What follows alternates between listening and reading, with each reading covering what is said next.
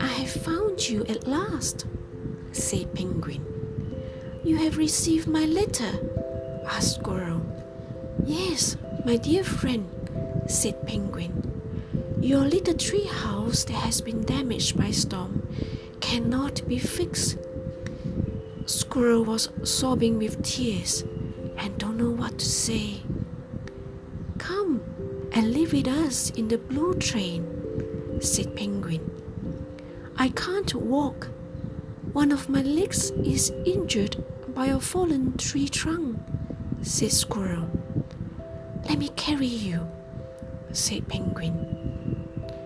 On a cold winter night, Penguin carrying her friend Squirrel, who was weak and helpless. We will take care of you, said Penguin.